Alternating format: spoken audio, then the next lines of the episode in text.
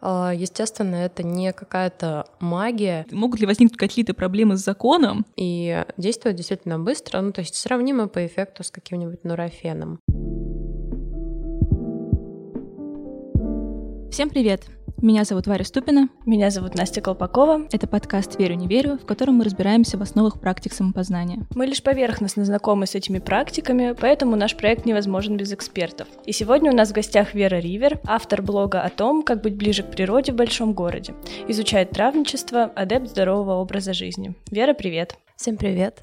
Я думаю, что начнем с того, что определимся, что из себя, в принципе, представляет травничество. На мой взгляд, идея травничества это взаимосвязь с природой. И в современном ритме жизни мы утрачиваем эту взаимосвязь, даже если живем в деревне. Сейчас все поголовно в смартфонах, э, в, если не в смартфонах, то смотрят рекламу по телевизору, где нам постоянно предлагают купить э, волшебную пилюлю, которая вылечит всех болезней, и забываем о том, что вообще-то у нас все растет под носом. А почему травничество работает? Это какой-то химический состав трав или что? А, естественно, это не какая-то магия, и все проверенные веками свойства и рецепты подтверждаются современными научными исследованиями. А, просто мы привыкли пить синтетические витамины и добавки, а цельные экстракты и настои, отвары трав представляются нам чем-то устаревшим и уже не работающим. Хотя на самом деле биодоступность а, микроэлементов а, в натуральных а, формах гораздо выше, что тоже доказано многочисленными исследованиями. И магия здесь лишь в том, что многие свойства мы все еще продолжаем открывать, Поэтому не всегда можем объяснить, за счет чего сработал рецепт от прапрабабушки. А по твоему опыту, с какими запросами люди обычно приходят к травничеству и каких эффектов с помощью него можно добиться? А, у меня, возможно, субъективный взгляд, но мне кажется, что чаще люди идут в изучение травничества не за самопомощью а, в первую очередь, а с целью научиться и помогать другим людям тоже. А, но если говорить про эффективность лечения, то оно не уступает и во многом и превосходит какие-то такие уже считающиеся традиционными современные методы. Но здесь работает целостный холецистический подход, э, и только он является верным. Опять же, повторюсь, что реклама фармкорпорации учит нас, что для выздоровления достаточно э, выпить пару таблеток с непонятным составом, искусственным вкусом и ароматом. То есть там у вас усталость, сонливость, синяки под глазами, серый цвет лица, окей, выпейте нашу пилюлю и бегите на работу. То же самое с бесконечными обезболивающими. А, то есть это лишь заглушка для симптомов, а не лечение истинной причины болезни. И в нашем теле все взаимосвязано. Нельзя выпить э, таблетку от головной боли или антибиотик, и э, чтобы это прошло бесследно для нашей печени или кишечника. Точно так же к фитотерапии обращаются для усиления эффекта от каких-то необходимых э, лекарственных средств, либо, например, для нейтрализации побочных эффектов от других из них. Часто в рецептах врача мы можем видеть такой списочек, в конце которого какой-нибудь травяной сбор, мы можем его игнорировать, а на самом деле это важное дополнение, которое стоит учитывать. А ты тоже пришла в травничество в стремлении помогать другим людям, или у тебя были какие-то свои личные мотивы? То, о чем я говорила, интерес э, узнать, как можно помочь. Мне нравится э, помогать людям разбираться в том, как э, прийти к здоровью, как его вернуть. Этот интерес у меня был с детства, и если до определенного возраста акценты я делала как раз на современных каких-то достижениях, несмотря на то, что я выросла в деревне, может быть, как раз и э, это и было причиной. То есть мне хотелось чего-то другого, отличающегося, чего-то более прогрессивного. Э, но спустя время только я пришла к тому, что на самом деле идеальный вариант — это комбинировать э, в каких-то вариантах э, и опираться только на традиционные рецепты. А можно ли навредить себе травами и есть ли какие-то противопоказания для их использования? Да, конечно, можно. Эм, можно навредить себе и здоровой, и цельной пищей, если она вам не подходит, или если вы едите больше, чем требуется вашему телу. А, как и с пищей, как и с лекарствами, с травами работают те же самые законы. У вас может быть аллергия, непереносимость, прием может совпасть с острым течением какого-то заболевания. Это тоже важно учитывать. Хронические заболевания. Неправильно подобранная дозировка, бесконтрольный длительный прием. Все это может повлечь за собой негативное влияние.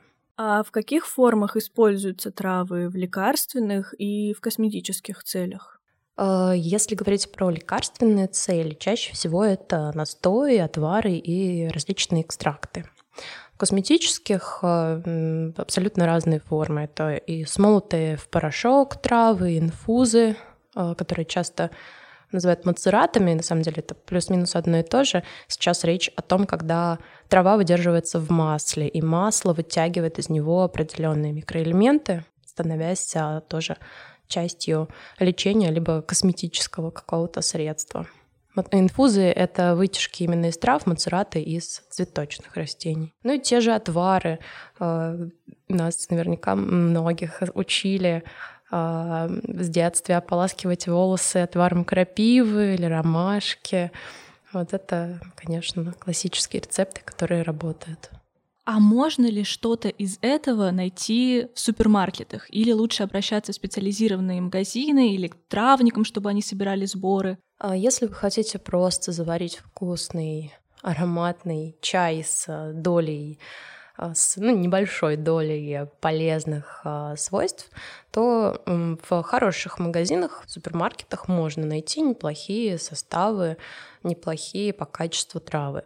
Но если цель именно лекарственная, лучше, конечно, обращаться либо в специализированные магазины, а, например, при центрах фитотерапии, либо к проверенным травникам, которые собирают качественные, сильные травы в экологически чистых местах.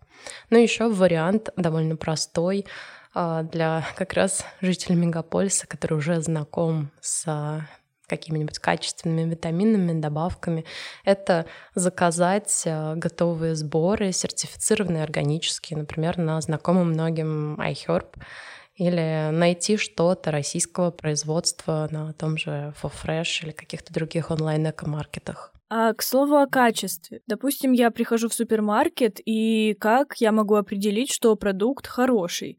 Возможно, есть какие-то фирмы, на которые стоило бы обратить внимание? Или на упаковке можно поискать э, отметки о сертификации? Если мы говорим о крупных э, сетях, скорее это больше относится к мегаполисам, то э, вы можете найти и сертифицированные Эм, сборы, например, в той же азбуке вкуса, возможно, в перекрестке. Э, это международные сертификаты USDA Органик, Евролист и так далее. Эм, в Ашане, наверное, тоже можно, потому что там много чего сертифицированного, по крайней мере, из пищевых продуктов. Если речь о российском производстве, то здесь довольно сложно, потому что, да, э, сборы сертифицированы, в супермаркетах это будут не лекарственные сборы, а именно сборы для чая. То есть сертификат у них будет как на пищевую продукцию. Конечно, он вам ничего не расскажет, потому что по закону все должно быть сертифицировано, все, что вы покупаете в супермаркете в качестве э, пищи или напитков. Поэтому здесь э, два варианта. Либо просто изучать, пробовать и ориентироваться на свои ощущения, а они на самом деле расскажут очень многое. Вы заметите разницу, когда несколько раз подряд заварите чай из ромашки одной фирмы и чай другой. Э, заметите и по вкусу, и по аромату, и по эффекту, и потом достаточно будет даже на самом деле просто посмотреть на то, как выглядит эта трава, то есть визуально оценить состояние, насколько она вообще правильно была высушена, выдержана и хранилась. А если человек, допустим, решил перейти на другой уровень и собирать травы самостоятельно, нужно ли знать ему какие-то правила, вроде где собирать, когда собирать, как собирать? А, для каждого растения есть свои рекомендации. А, проще всего на них ориентироваться именно исходя из того, что конкретно вы хотите собрать. Или в каком регионе вы собираетесь это делать, даже если не знаете, что вам сейчас стоит собрать. Здесь огромное количество информации в интернете. В целом она довольно правдивая, потому что, опять же, это старые, исконные, традиционные методы сбора и заготовки, поэтому вы просто можете загуглить, когда мне собрать крапиву, как ее правильно высушить. Чаще всего травы собираются, большинство из трав собирается в период перед цветением, либо непосредственно во время цветения, но некоторые из них могут э, заготавливаться и в другое время. Эм, я сейчас к травам отношу э, все, ну, как принято в, для упрощения терминологии в травничестве называть условно травами, там коренья, цветки, листья. Например, хвоя сосны собирается ранней весной, потому что именно в этот период в ней содержится больше всего витамина С, что тоже подтвердилось исследованиями. И еще одно уточнение хотели сделать по поводу сбора трав. В твоем блоге мы видели, что также имеет значение, в какую погоду ты собираешь травы, и даже фазы Луны э, какое-то влияние на травы имеют. Можешь, пожалуйста, рассказать про это поподробнее? Да, это тоже не магия. Э, хочу сразу сказать, что это не связано с какими-то тайнами, которые до сих пор мы не смогли постичь, и э, ориентируемся просто на романтические там какие-то древние поверья. А, весь растительный мир взаимосвязан с природой и со, э, с природой, включающей не только то, что находится у нас там а, в озоновом слое и в воздушном там пространстве. Это в том числе и влияние небесных тел, самое логичное — это понять, что Солнце, как минимум, очень сильно влияет на фотосинтез, на все циклы жизни, смерти, растения. В конце концов, травы там рождаются, растут и высушиваются именно под солнцем в природных условиях. А Луна точно так же оказывает свое влияние. Циклы Луны и приближение ее, а, отдаление, свет Луны по ночам тоже влияет на растения и на концентрацию определенных микроэлементов э, внутри листика, цветочка. А по поводу места сбора. Вот мы записываем этот подкаст в Москве. Отсюда вопрос, можно ли и стоит ли собирать травы в Москве или в ближайшем Подмосковье? Можно ли их вообще использовать или от этого будет один вред? А, идеальные варианты, если вы, конечно, будете использовать травы, которые выращены в экологически чистых, максимально удаленных от мегаполисов а, точках нашей планеты, это горы, если говорить про нашу страну, например, это Алтай, Алтайский край, но и то не какие-то места рядом с гостиницами и туристическими а, локациями, а где-то в горах, в местах, куда нужно добираться длительно в походе, а, или там лететь на вертолете, но опять же нежелательно тоже при, при, привозить какую-то технику вроде вертолета туда, чтобы не портить это место. А, если говорить про наш регион, да, травы собирают, конечно же, и в них тоже есть польза. Ее будет просто ну, меньше скажем так, для упрощения понимания, ну, просто травы будут не такие сильные, не так насыщенные а, микроэлементами, витаминами, минералами, а, различными фитонутриентами, но они тоже работают, они тоже действенные. Рекомендации основные — это собирать а, в нескольких, хотя бы там двух-трех километрах от ближайшей дороги, там линии электропередач, которые тоже могут влиять на растения. Железные дороги сюда тоже относятся. Естественно, конечно, в первую очередь всякие заводы, чем дальше, тем лучше, но Московская область большая, здесь много зеленых массивов, и э, есть неплохие места, в которых тоже можно что-то собрать. В общем, есть шанс у нас еще. И еще вопрос по сбору. Э, возможно, он покажется странным кому-то, но когда мы готовились к эфиру, нам также стало интересно, могут ли возникнуть какие-то проблемы с законом при сборе или продаже трав, потому что это все-таки э, природное сырье, и, возможно, нужно какое-то разрешение или налог. Может, вообще мы сорвем э, что-то из красной книги. А, конечно же, там нужно оформлять все это законодательно, потому что это коммерческая деятельность, если вы не благотворительная организация. А, если вы выращиваете травы для себя у себя на своей земле, конечно же, ничего оформлять не нужно просто сами их употребляете. Если на продажу, то как минимум нужно оформить э, все это чтобы был закон, то есть оформляется юрлицо, потому что только на юрлицо можно получить определенные сертификаты, получить там лицензию на свою деятельность, которую выдают обычно сроком на год. Есть разные сертификаты, которые нужно оформлять в зависимости от того, что вы собираетесь продавать. Если вы продаете травы именно как лекарственные растения, то здесь два варианта. Либо оформлять э, сертификацию э, на лекарственное средство, либо на добавку, биологически активную добавку. Они разные, разная степень сложности получения, оформления всего этого. На БАДы проще, чаще всего оформляют именно как на добавки. Но уважающие, уважаемые, уважающие себя и уважаемые другими центры фитотерапии, они у них оформлены именно как лекарственные средства, сборы. А есть также вариант э, просто оформить сертификат на пищевой продукт. То, что мы покупаем в супермаркетах, э, как сбор для заваривания чая. Конечно же, мы платим налоги, как за любой вид деятельности. Здесь, ну, либо вы ИП, либо оформляете как организацию в другом формате.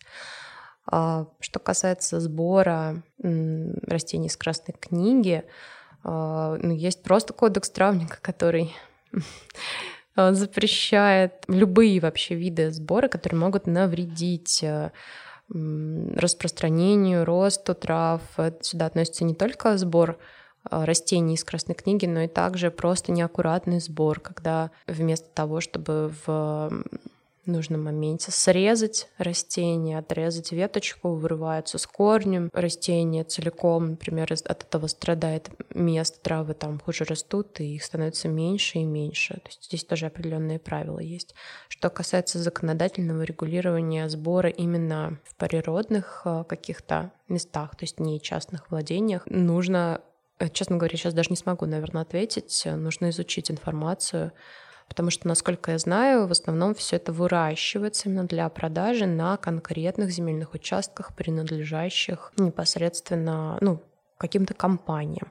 Если говорить о сборах там, в горах на Алтае, то это все собирается не массово. То есть это история, когда человек идет в поход, собирает, ну, максимум там с собой рюкзак э, разных трав. Да, в теории он может их продавать, ну вот, э, да, хороший вопрос. Нужно будет изучить. Я не готова сейчас на него ответить. Ты упомянула кодекс травника, и я не могу не спросить поподробнее. Это какая-то этическая доктрина. Можешь рассказать, что еще туда входит? Да, это ну, такой некий свод правил внутренний. А, Наверное, можно сравнить с а, медицинскими подобными документами, которые, ну, как клятва Гиппократу. А, что входит? Входят э, такие базовые основные принципы, как э, не навредить, оказывать помощь э, без каких-либо субъективных выборов, э, вроде там буду помогать только женщинам или только детям. Ну, то есть, если требуется помощь, ее нужно оказать любому человеку, независимо от пола, возраста, расы, убеждений, религиозных и так далее. И такие в основном моменты о безопасности, о участии в том, чтобы пресекать распространение ложной информации, о каких-либо свойствах, опять же, растений и так далее. А нужно ли образование, чтобы заниматься травничеством профессионально и конкретнее работать с клиентами? Э, если э, вы планируете консультировать и хотите это делать законно, оформить все как нужно, то, конечно, потребуется лицензия, которая выдается тем, у кого есть соответствующие образование, знания. Чаще такие лицензии получают просто люди с медицинским образованием, но это не обязательно, потому что можно получить сертификат государственного образца с правом регистрации вида деятельности именно по а, деятельность фитотерапевт, если вы отучитесь, ну, пройдете определенный курс. Я училась на таком курсе в Институте восточной медицины РДН. Там есть кафедра фитотерапии и курсы российское травничество и, соответственно, фитотерапия. Фитотерапия для тех, у кого есть высшее медицинское, а российское травничество для тех, у кого его нет, как у меня. Но сертификат выдается вам в любом случае с возможностью права регистрации вида деятельности. Это не единственный документ, который нужно получить, конечно же, там есть ряд а, дальнейших процедур, но это, да, одно из условий. А помимо РУДН, э, можно где-то еще получить необходимое образование? Э, школ травничества много. Если я не ошибаюсь, в Москве как минимум еще две есть в которых можно получить именно сертификат государственного образца. Также есть просто школы, в которых вам выдадут тоже сертификат об окончании. Э, не уверена, что он подойдет именно для регистрации вида деятельности, но он как минимум поможет вам обрести богатый, не сертификат поможет, а обучение поможет обрести знания. Мне очень нравится центр «Обитель», который схож по своей программе, по ее структуре, содержанию с курсом в РУДН, но у них такой, наверное, более современный привычный подход. А, у них хорошее оформление курса, удобные учебные материалы, хорошая структура в плане именно методических всех оформленных материалов. Вот, э, ну, я рекомендую, если есть интерес э, к изучению, может быть, даже начать с него, пройти какой-то базовый курс, дальше уже понять, стоит ли проходить полный, обширный, либо вы захотите остановиться и дальше получать знания просто самостоятельно, что-то читая. Угу. А вот, допустим, касательно твоей учебы в РУДН, как долго она длилась и какая была форма контроля, да, чтобы выдать тот или иной сертификат? Курс вообще рассчитан на месяц, занятия идут э, пять дней в неделю, но э, фактически, конечно, материалы остаются у вас, э, они бессрочно остаются с вами. Конечно же, что-то из них э, может устареть, но основ... в основном это актуальные всегда вещи, и просто достаточно следить потом уже за новыми исследованиями. Также эти материалы можно продолжать уже изучать более глубоко, потому что их много, есть лекции, но кроме лекций есть еще куча учебников, э, кроме учебников, там просто определенные сборники с рецептами, данные по исследованиям, на которые потребуется, может быть, даже не один год. То есть, если вы даже каждый день будете это все читать и изучать. А, да, есть форма контроля, есть тестирование итоговое, есть э, после ну, некоторых этапов тесты, которые можно проходить просто для самоконтроля. И есть финальное тестирование, на которое ну, с вопросами, которые нужно ответить, чтобы получить уже подтверждение полученных знаний. А в зависимости от выбранного места обучения будет ли а, отличаться материал? То есть существуют разные школы травничества или же это единое учение? А, подходы в чем-то могут отличаться, но знания плюс-минус одни и те же. Потому что, естественно, в академической среде это все в открытом доступе, все, все обмениваются знаниями и последними исследованиями, ну а базовые какие-то принципы, они совпадают. А если после нашего подкаста кто-то захочет углубиться в тему травничества, что бы ты могла порекомендовать? Может быть, какую-то книжку? Ну вот курс «Обитель» ты уже упомянула, может быть, какой-то еще блог, ну, в общем, что-то. А, да, курс обитель плат, а, курс центра обитель платный, но у них есть блог, который можно читать, в нем очень много полезной информации. Мне нравится читать э, людей, которые делятся своими знаниями, то есть это блогеры, травники, фитотерапевты, врачи, адепты натуральной медицины. Если говорить о книгах, то у меня сейчас гора учебников, и э, ну, э, я, конечно, не буду там, перечислять их все, потому что может быть, это не совсем то, с чего стоит начинать, но если назвать там, пару из них, то это, например, энциклопедический словарь фитотерапевта, автор Владимир Федорович Корсун, как раз а, основатель кафедры фитотерапии в РУДН. Его же книга «Фитотерапия семейного врача». Но если хочется начать с чего-то совсем, совсем легкого, то можно выбрать что-то из популярных сегодня книг вроде «Гербализм», по-моему, есть, э, или как она правильно называется, если честно, я не знаю, но такая она красивая. В ней, э, насколько я знаю, по словам моих знакомых, у кого эта книга есть, в ней есть ну, некоторые такие полезные советы. Конечно же, там мало информации, она больше рассчитана на, на такой эстетическо-романтичный подход к тому, чтобы что-то попробовать дома. А, вот, например, у меня заболел живот при менструации. Насколько быстро и эффективно травы могут подействовать на очаг боли? Здесь эм, все зависит от э, цели. Если цель разобраться с причиной и попробовать, например, пройти курсы, попить какие-то сборы, устраняющие эту причину, она может, они могут быть разными, а, то, конечно, это будет не моментальный эффект. Но можно выбрать а, комбинированную такую программу параллельно и проходить какой-то курс, помогающий справиться с причиной. И если нужно как можно скорее избавиться от боли, у меня, к примеру, есть для этого экстракт смолы басвели, это дерево. Назовем это тоже э, травами, потому что, ну, как я сказала, для упрощения различные экстракты тоже все относят к травам и использование их, э, условно, тоже все травничество. Это лучшее, что из всего, что я перепробовала в натуральной форме и действует действительно быстро, ну, то есть сравнимо по эффекту с каким-нибудь нурофеном продается на iHerb. А, Еще есть отличные комбинации из э, куркумы и бромелайна. Бромелайн — это фермент, э, который содержится, например, в ананасе, в папайе. А, вот в такой комбинации именно вдвоем они тоже хорошо работают как обезболивающее. Тоже мне нравится эффект. А вот ты сказала, что травничество можно себе навредить. А, поэтому, наверное, лучше, э, если у тебя есть конкретный запрос и конкретная боль, возможно, то лучше не заниматься самолечением, а идти к знающему человеку. Или все-таки можно где-то что-то почитать, посмотреть самому без вреда для здоровья.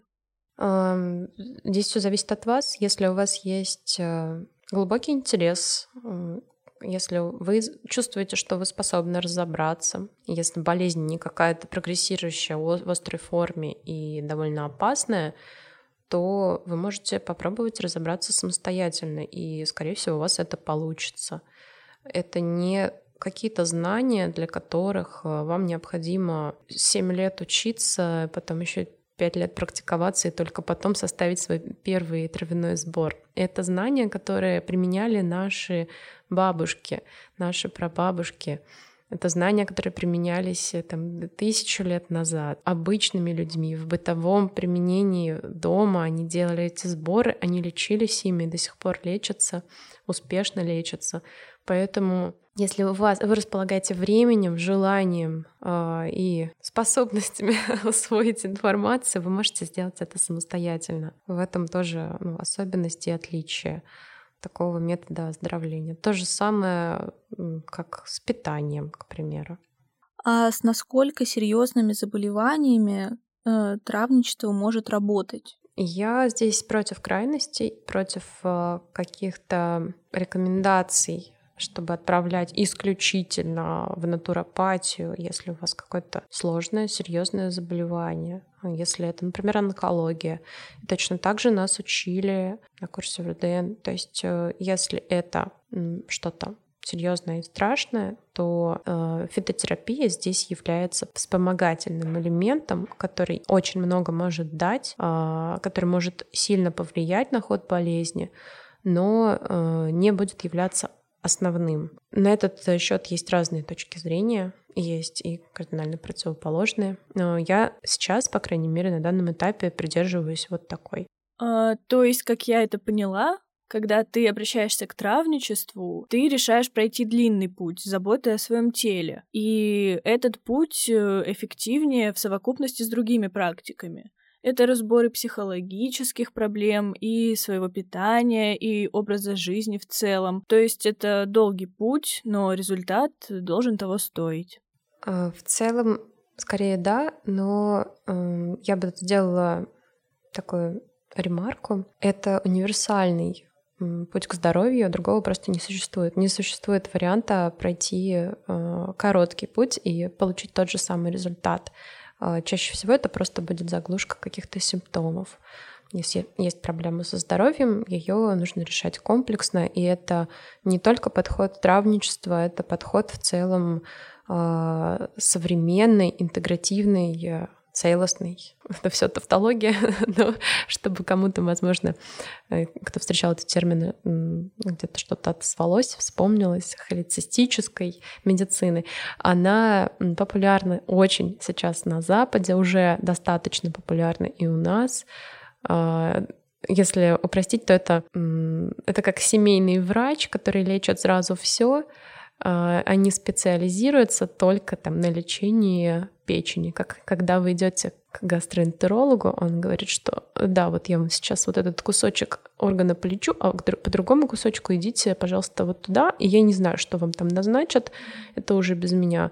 Вот это устаревший подход, и он работает плохо, это тоже уже доказано. Поэтому, да, травничество — это не решение проблемы за пять минут, а, но эту проблему решить за пять минут и невозможно чаще всего. Вера, спасибо, что сегодня стала нашим гостем. А, я надеюсь, что кто-то сможет применить травничество в своей жизни и этим самым улучшит ее качество. Спасибо, что пригласили. Я рада, если кому-то будет полезно и интересно. Спасибо, что послушали этот выпуск. Если вас заинтересовала тема травничества, переходите в инстаграм Веры, Вера Ривер. Мы будем рады вашим оценкам и комментариям на подкаст-площадках. Подписывайтесь, чтобы не пропустить следующие выпуски. Следите за нами в Инстаграме или Телеграме «Верю, не верю», там полезно и интересно. Делитесь своим мнением об этом выпуске, а также присылайте нам свои истории, связанные с травничеством. Мы очень ценим обратную связь.